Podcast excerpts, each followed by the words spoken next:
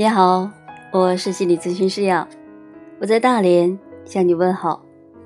那今天呢，我们继续来分享奥南德老师的《对生命说是》，Say yes to life。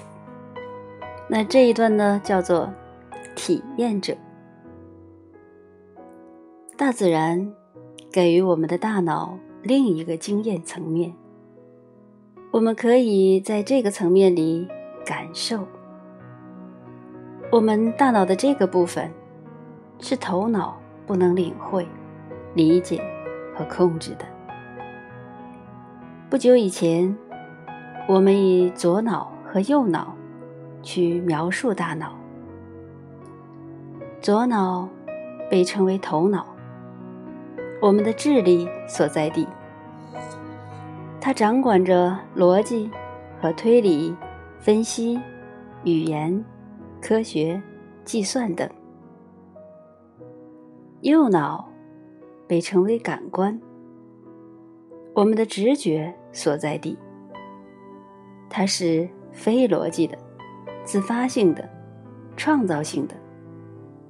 它掌管着我们的感官体验。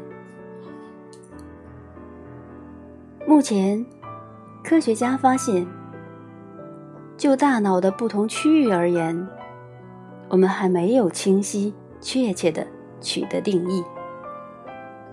为了方便我在本书中谈及头脑时，其实是在谈论大脑里机械式思想这一部分，唠叨持续不断的出来的那个领域。我们也可称它为机器人。或 MP3 播放器，而当我谈及体验者，我是在谈论大脑里觉察身体感官的这一部分。体验者的定义是：我们就在当下片刻。不幸的是，我们极少运用这个部分。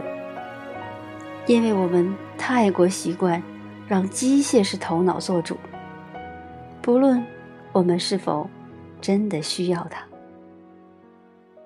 如果你留意，你会发现，头脑总是活在过去或未来。我们这颗不听命令的脑袋，总爱留恋一些已经发生或者可能发生的事情。我们的注意力不是落在过去，便是落在未来。假如我们将注意力完全投入当下，去体验某些事物，那么它就不会活在过去或未来。假如我们思想着过去或未来，我们将陷入头脑的机械程序中，我们是不可能活在当下，体验其中的。头脑无法活在当下，除非我们刻意的运用它，让它发挥其独有功能，例如计划和分析。当我们有意识的使用它时，我们就是在当下使用它，在这个当下片刻，它不再是只会漫无目的、四处乱飙的自动化机械。为了达成目标，你会看到它埋首在一些未来或过去的情况上面考虑。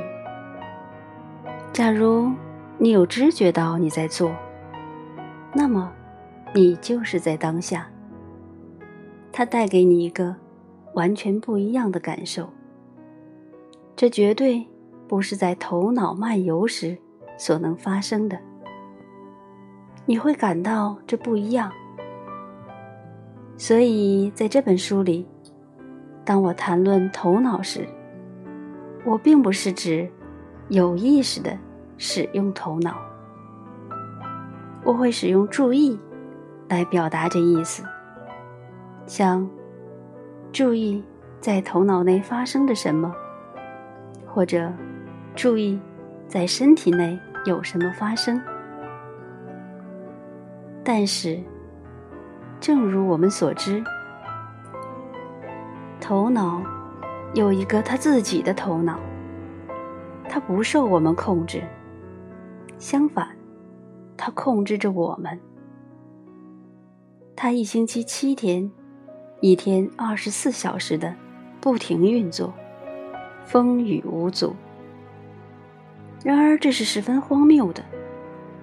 当我们不需要使用我们的腿走路时，他们不再走；当我们坐着，他们不会移动步伐。但是，当我们不需要使用头脑，它停不下来。